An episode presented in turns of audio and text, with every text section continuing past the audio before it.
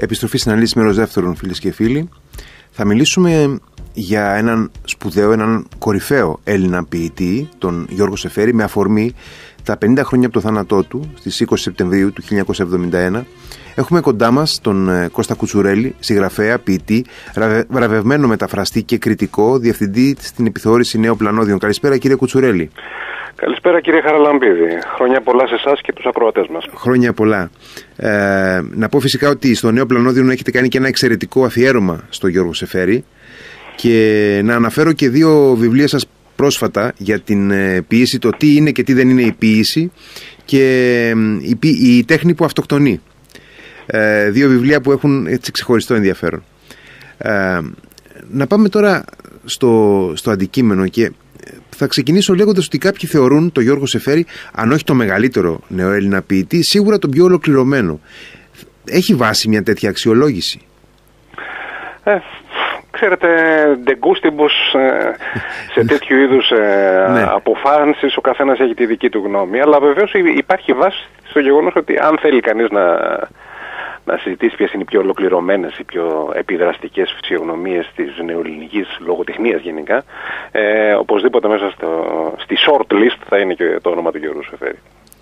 Ε, ποια ήταν τα στοιχεία που έκαναν το Γιώργο Σεφέρη να ξεχωρίσει ανάμεσα σε μια ε, σπουδαία γενιά ε, ανθρώπων των γραμμάτων. Βέβαια, ονομάστηκε γενιά του 30. Πολλοί αμφισβητούν το αν είχε όντως τα χαρακτηριστικά μιας γενιάς, αλλά εν πάση περιπτώσει συνέπεσε ε, ο καλλιτεχνικός ε, και ο βιολογικός βέβαια βίος του Γιώργου Σεφέρη με την ε, ύπαρξη μιας πλειάδας ανθρώπων των γραμμάτων της λογοτεχνίας και ο ίδιος πρωταγωνίστησε σε αυτόν. Τι ήταν αυτό που τον έκανε να, να ξεχωρίσει; κοιτάξτε, πρώτα-πρώτα είναι το έργο που προσφέρει, έχει να προσφέρει κάποιος. Αλλά εκτός από το πολύ σημαντικό έργο του Γιώργου Σεφέρη, ε, υπήρχε κάτι το οποίο ακόμα και σήμερα το, το διαπιστώνουμε, το νιώθουμε μέσα από τις γραμμές του. Ο Σεφέρης έχει μια πολύ έντονη προσωπική επιβολή, ασκούσε ε, μια σαγίνη εντυπωσιακή στους συνομιλητές του, ακόμα και τους ε, εξαποστάσεως συνομιλητές, Έλληνες και ξένους. Ε, ήταν η γκράβιτας, η βαρύτητα, η αφεντία που απέμπνε η φυσιογνωμία του. Ε, κάτι το οποίο οδηγούσε τελείως φυσικά τους ε, συνομιλητές του να τον αναγνωρίσουν ως ηγετική μορφή. Αλλά και αυτό ακόμα το στοιχείο της, προσωπικ... της προσωπικότητας να μην υπήρχε και μόνο το έργο του και μόνο η, η... το πολυεπίπεδο του έργου του, η... η σκέψη του που κατάφερε να συνενώσει τόσα πράγματα διαφορετικά, παράδοση, μοντερνισμό, Ελλάδα, εξωτερικό. Ε, ήταν τέτοια που πραγματικά έκαναν πράξη αυτό που ίδιος έγραφε στην αδερφή του όταν ήταν 20 και κάτι χρονών από το Παρίσι.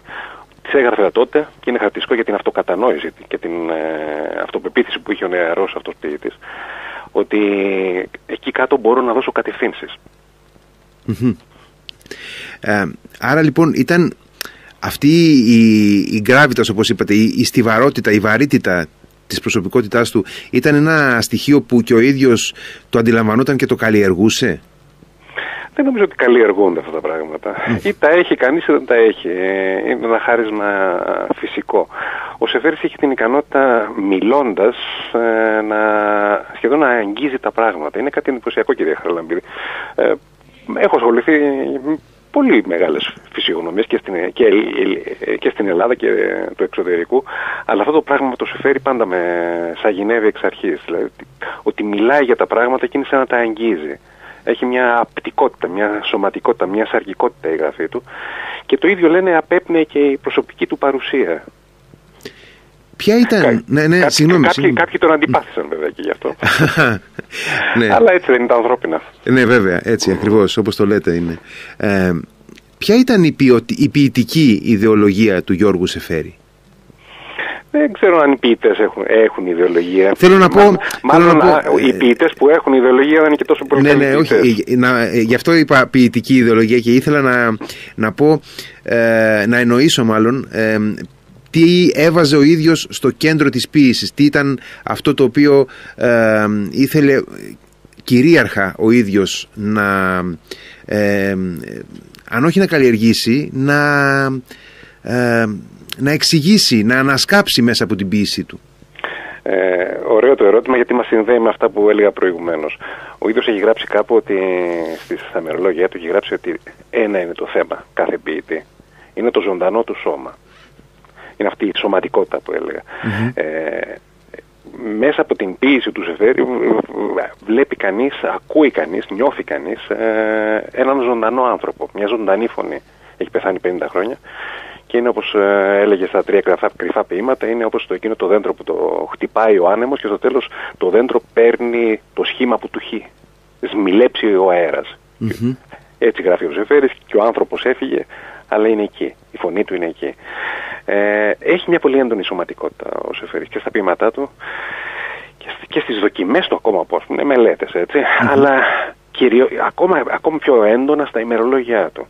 Ξέρετε, τα τελευταία χρόνια έχει κάπως μετατεθεί το, η προσοχή των αναγνωστών και των μελετητών του Σεφέρη και έχει κατευθυνθεί στις μέρες τα ημερολόγια του. Ναι. Που, είναι, πόσοι, το, πόσοι τόμοι είναι τώρα πια, είναι... Είναι 9 τόμοι. 9, 9, 9 ναι. τόμοι, συν οι δύο των ε, πολιτικών ημερολογίων, συν ένας ακόμα τουλάχιστον που περιμένουμε, μιλάμε για 12 τόμους ημερολογίου γραφής.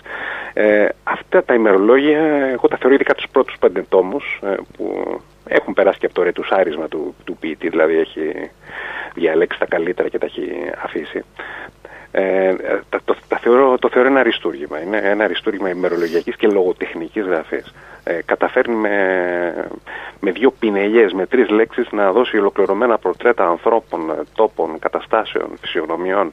Είναι πραγματικά αυτή, εντυπωσιακή αυτή η ικανότητα του Σεφέρη να, να μπαίνει τόσο βαθιά στην ουσία των πραγμάτων. Ε, έχουμε όλη την αίσθηση ότι ήταν ένας άνθρωπος βαθιά κοσμοπολίτης. Ταυτόχρονα όμως είναι διαρκώς ε, παρούσα χωρίς να κραυγάζει και μία έντονη έτσι, ε, πατριωτική συνείδηση. Δηλαδή αν όχι πατριωτική η συνείδηση της ελληνικότητάς του. Ε, πώς στεκόταν απέναντι στο ελληνικό φαινόμενο; Πριν από ο Κοσμοπολίτης ο Γιώργος Εφέρης ήταν πρόσφυγας. Αυτό δεν πρέπει να ξεχνάμε. Ήταν πρόσφυγας και η, η, η, η, περιπέτεια, η καταστροφή της ε, Μικρασίας ήταν, ένα, ήταν το γεγονός που σφράγισε τη ζωή του. Μπορεί να μην μιλάει γι' αυτό ε, ευθέως, αλλά στην πραγματικότητα και στα πείματα, το, ο σογυρισμός του ξενιτεμένου και τόσα άλλα, στην κύχλη, τα σπίτια που είχα μου τα πήραν, έτυχε να τα χρονιά δίσεκτα, πολέμοι, χαλασμοί, ξενιτεμοί κτλ. Ε, ήταν ένα γεγονός που σφράγισε τη ζωή του. Και η, η αντίληψη του περί ελληνικότητας ε, και, και, αυτή από εκεί πέρα αρδεύεται. Από την ε, σκέψη του εχμαλώτου, του πρόσφυγα, του, του ανθρώπου που αναζητά την πατρίδα του γιατί την έχει χάσει. Γι' αυτό άλλωστε και η, η εικόνα της ελληνικότητας που βλέπουμε στα γραφτά του είναι καθόλου μισαλόδοξη. Ε, ο ίδιος έλεγε ότι χαρακτηριστικά εγώ δεν μισώ τους Τούρκους και ποτέ δεν έγραψε ένα λόγο επιθετικό κατά των Τούρκων. Αντίθετα έγραψε, έγραψε λόγια επιθετικά κατά των Γερμανών, Φερρυπίν. ε, Λοιπόν, λείπει η μυσαλλοδοξία. Ε, και η ελληνικότητα, θέλω να το τονίσω αυτό, γιατί πάρα πολλές φορές παρεξηγείται, εν μέρη παρεξηγείται και η θελημένα. Δεν ήταν ποτέ ιδεολογική η ελληνικότητα. Δεν έφτιαξε έναν ιδεολογικό εθνικισμό ο Σεφέρης. Μιλούσε για συγκεκριμένα πράγματα, μιλούσε για τη γραφή του Μακρυγιάννη, μιλούσε για τη ζωγραφική του Θεόφιλου, μιλούσε για την ποιητική γλώσσα του. Ήταν κυρίως αισθητική η πρόσληψη της ελληνικότητας και πολιτική, ήταν και πολιτική, αν σκεφτούμε και την εμπλοκή του μέσω της διπλωματικής του θέσης στα πράγματα. Αλλά και εκεί ακόμα βλέπει, βλέπει κανείς ότι το Κυπριακό το αντιμετωπίζει ως ως ε, πρόβλημα ζωντανών ανθρώπων. Ω πρόβλημα μιας ζωντανής παράδοσης, μιας ζωντανής γλώσσας που αναζητά να, να ενωθεί με τη φυσική της κήτη. Φαινόταν και εκεί ότι συνδέεται πολύ συναισθηματικά.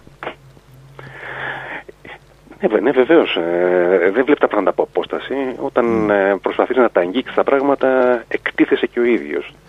Ε, και γι' αυτό, σε αυτό λοιπόν εγώ μένω και λέω ότι δεν υπάρχει ιδεολογία στο Σεφέρι. Υπάρχει αυτή η ανάγκη να αγγίξει τα πράγματα, να τα δει ως έχουν και να τα κάνει να μιλήσουν. Ε, απέναντι στην ιστορία, η ποίηση του Γιώργου Σεφέρη είναι ε, θα έλεγε κανείς ότι παίρνει αποστάσεις, ε, την αγκαλιάζει. Ε, έχουμε ποιητές, ας πούμε, οι οποίοι διέπονται σε μεγάλο βαθμό από μια έντονη ιστορικότητα. Ο Γιώργος Εφέρη πώς, πώς προσλαμβάνει την ιστορία; Ε, υπάρχουν, υπάρχουν ιστορικοί ποιητές που βλέπουν την ιστορία από απόσταση. Α πούμε, ο Καβάφη είναι μια κλασική τέτοια περίπτωση. Ε, δεν είναι τυχαίο ότι διαλέγει γεγονότα τα οποία έχουν χιλιετίες, αιώνες πολλούς για να μπορεί μέσα από αυτά να ε, βγάλει τα δικά του συμπεράσματα τα οποία είναι ιστοριονομικά δηλαδή φιλοσοφικά για την κίνηση της, ιστορικής, της ιστορίας. Στος Σεφέρ τα πράγματα είναι διαφορετικά. Υπάρχει πάντα και εδώ το στοιχείο του βιώματος. Ε, εσείς το είπατε συνέστημα, εγώ το λέω βιωματικό στοιχείο. Υπάρχει βιωματική σχέση.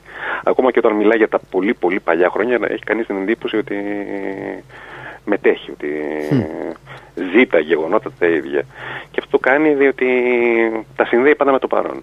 Είναι η αγαπημένη στους μοντερνιστές μυθική μέθοδος που να παίρνεις γεγονότα δηλαδή που τα περιγράφει ο μύθος ε, ή η παλαιότερη ιστορία και να τους δίνεις μια διάσταση που αναφορά το τώρα, την τωρινή μας ζωή. Αυτό κάνει ήδη στο μυθιστόρημα και το κάνει και σε άλλα του έργα.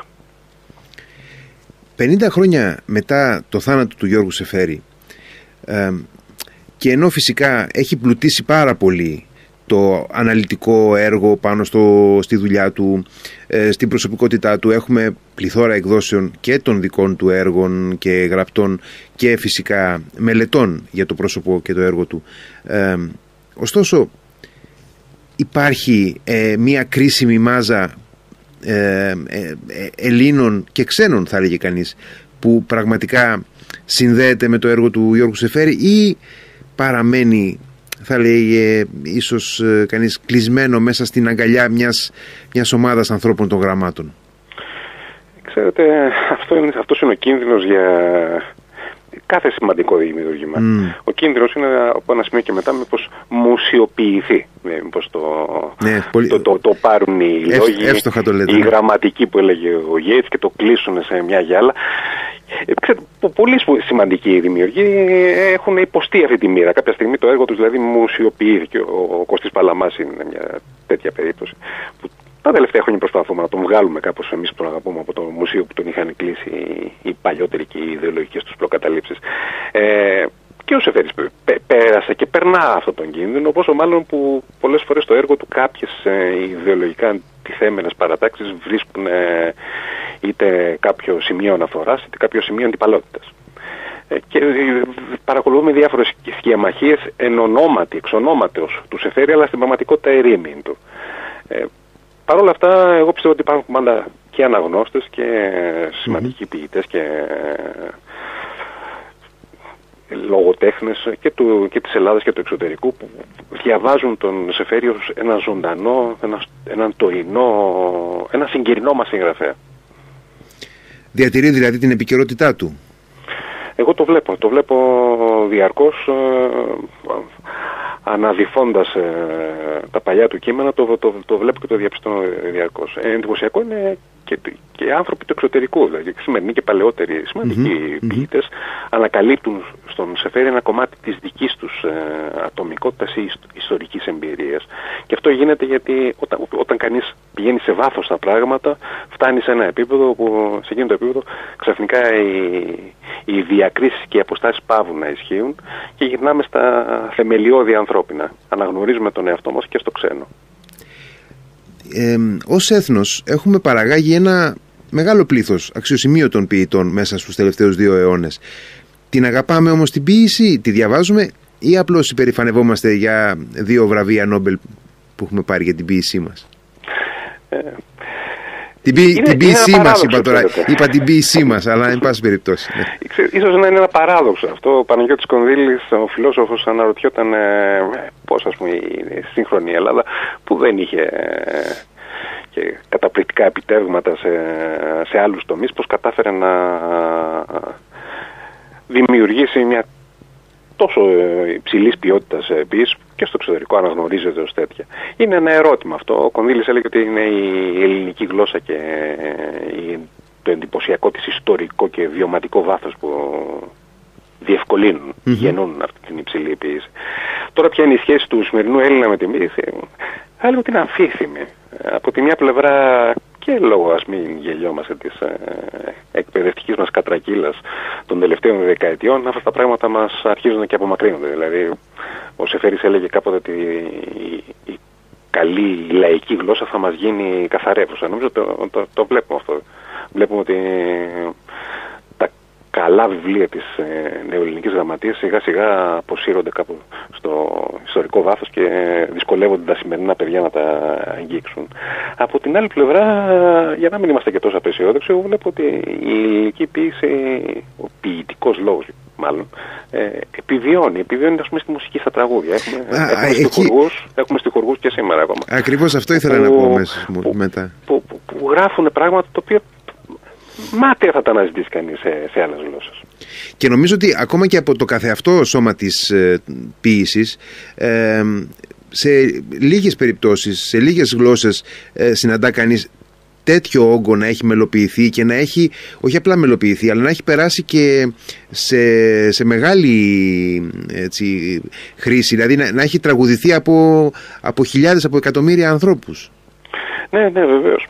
Ε, ο Μίκης Σοδωράκης έλεγε ότι κάποτε όταν πήγε τον ε, Σεφέρη σε μια ταβέρνα, ο Σεφέρης ε, συγκινήθηκε πάρα πολύ, ε, ο- ακούγοντας το, την άρνηση του Ναι. ναι. στο περιγιάλι το κρυφό. Ναι, ναι, ναι. Να, την- να την τραγουδάνε παρέες. Ε, απλοί, απλοί άνθρωποι δηλαδή, τραγουδα- τραγουδούσαν ε, ένα όχι και, και εύκολο ποίημα, προ- θεωρείται ως τέτοιο ποίημα του Σεφέρη. Ε, υπάρχει αυτό το πράγμα, υπάρχει στην ελληνική παράδοση και, ας- και είναι παμπάλαιο πράγμα. Ο Όμηρος τραγούδι ήταν, η, η τραγική Ακριβώς, ναι. πάνω στο μέλος ήταν. Ας μην ξεχνάμε ότι η νεοελληνική λογοτεχνία ξεκινάει από το δημοτικό τραγούδι, από ένα τραγούδι δηλαδή. Έτσι. Ε, χάρη στην μεγαλοφία σε- συνθετών όπως του Μίκη Θεοδωράκη και του Μάνου Χοντζηδάκη από τη δεκαετία του 60 και μετά ε, βρήκε και ένα μεγάλο κομμάτι της νεότερης ε, ποιητικής μας παράδοσης ε, βρήκε δίωδο πέρασμα και έφτασε στα αυτιά και της καρδιάς πολλών. Ακόμα και, Ναι, ανθρώπ, είναι ένα ακόμα και ανθρώπων που επίτευγμα. δεν άνοιξαν ποτέ ένα βιβλίο ποίησης για να Βέβαια, βέβαια. διαβάσουν. Ξέρετε, είχε, είχε πει κάποιος ε, πολύ σοφά, είχε πει ότι μεγάλος συγγραφέας είναι αυτός που επηρεάζει τη ζωή των ανθρώπων, ακόμα και να τον, δεν έχουν ακούσει ποτέ το όνομά του. Πόσο μάλλον να διαβάσουν ένα βιβλίο του. Αυτό συμβαίνει με τους ποιητές μας. Με το Σεφέρι ισχύ- ισχύ- ιδιαίτερα, ε, μα σκεφτούμε ότι ο Σεφέρις δεν έχει επηρεάσει μόνο την ελληνική λογοτεχνία ή δεν έχει συγκινήσει μόνο τους ανθρώπους με, δι- με τα ποίηματά του, με τα άλλα του κείμενα. Η ματιά που έριξε πάνω στην ελληνική εμπειρία ε, επηρέασε βαθύτατα και επηρεάζει ακόμα βαθύτατα την αυτοκατανόησή μας. Ο Σεφέρης με τα κείμενά του πάνω στην ελληνική παράδοση και ακόμα και σε ανθρώπους που δεν τον έχουν διαβάσει, οι ιδέες του αυτές που ανέπτυξε ε, έχουν φτάσει και σε αυτούς. Είναι εντυπωσιακό να το σκέφτεται κανείς. Ε, και κλείνοντας, ήθελα να ρωτήσω, γιατί δεν γεννά πια η Ελλάδα ποιητές όπως εκείνους του 19ου και του 20ου αιώνα, ή τους γεννά και δεν διαβάζονται; Θα έλεγα ότι η αλήθεια είναι κάπου, κάπου στη μέση. Και από την μια πλευρά δεν μπορούμε να ισχυριστούμε ότι ε, βιώνουμε μια περίοδο όπως ε, η εκπληκτική άνθηση των γραμμάτων του Μεσοπολέμου. Από την άλλη όμως η κατάσταση δεν είναι και τόσο δραματική. Υπάρχει ένα, υπάρχει ένα πραγματικό πρόβλημα επαφής. Δηλαδή ε, έχουμε σημαντικούς, εγώ θα έλεγα και σπουδαίους ακόμα σημερινούς ποιητές, που χαμένοι όπως είναι μέσα στην ε, πληθωριστική θάλασσα των εκδόσεων και την, ε, το πάρε δώσε των, ε, των πολιτιστικών μας πραγμάτων δεν βρίσκουν την, ε, την προσοχή που τους αξίζει. Ε, η κριτική μας δεν λειτουργεί δυστυχώς, αυτά προσπάθησα να γράψω στα βιβλία μου. Η, η κριτική μας δεν κάνει τη δουλειά της. Αυτό που Ε, περιγράφεται είναι η τέχνη που αυτοκτονεί. Αυτό ναι, που, ναι, ναι, ναι. Ε, έχει χαθεί η ουσία μέσα στο πλήθος. Ε, όπως λένε οι οικονομολόγοι, και εδώ πέρα οι οικονομολόγοι έχουν δίκιο, το κακό νόμισμα βγαίνει το καλό. Χμ. Ε, και δεν ισχύει μόνο για την πίεση, αλλά ισχύει ιδίως για την πίεση, γιατί η πίεση χρειάζεται, ξέρετε, ένα περιβάλλον ε, περιραίουσας ε, σιωπής για να ακουστεί. Χρειάζεται μια περισυλλογή για να μπορεί πραγματικά να διαβάσει κανείς έναν ποιητή. Δεν είναι όπως... ας Επειδή πούμε, ψιθυρίζει, θα λέγει κανείς, και δεν κραυγάζει. και ακόμα και όταν κραυγάς χρειάζεται μια σιωπή, χρειάζεται μια προεργασία, μια προετοιμασία του, του αποδέκτη της ακροατή ή αναγνώστη. Δεν είναι όπως το- η ταινία του blockbuster του, σινε, του σινεμά που θα ζήσει από τη διαφήμιση. Ε, Χρειάζεται κάτι διαφορετικό. Κύριε Κουσουρέλη, ευχαριστώ πάρα πολύ για τη συζήτηση που είχαμε. Να είστε καλά κύριε Χαλαμπίδη. Καλή χρονιά έχουμε. Καλή χρονιά με υγεία πάνω απ' όλα. Να είστε καλά. Να είστε καλά. Γεια σας. Γεια σας.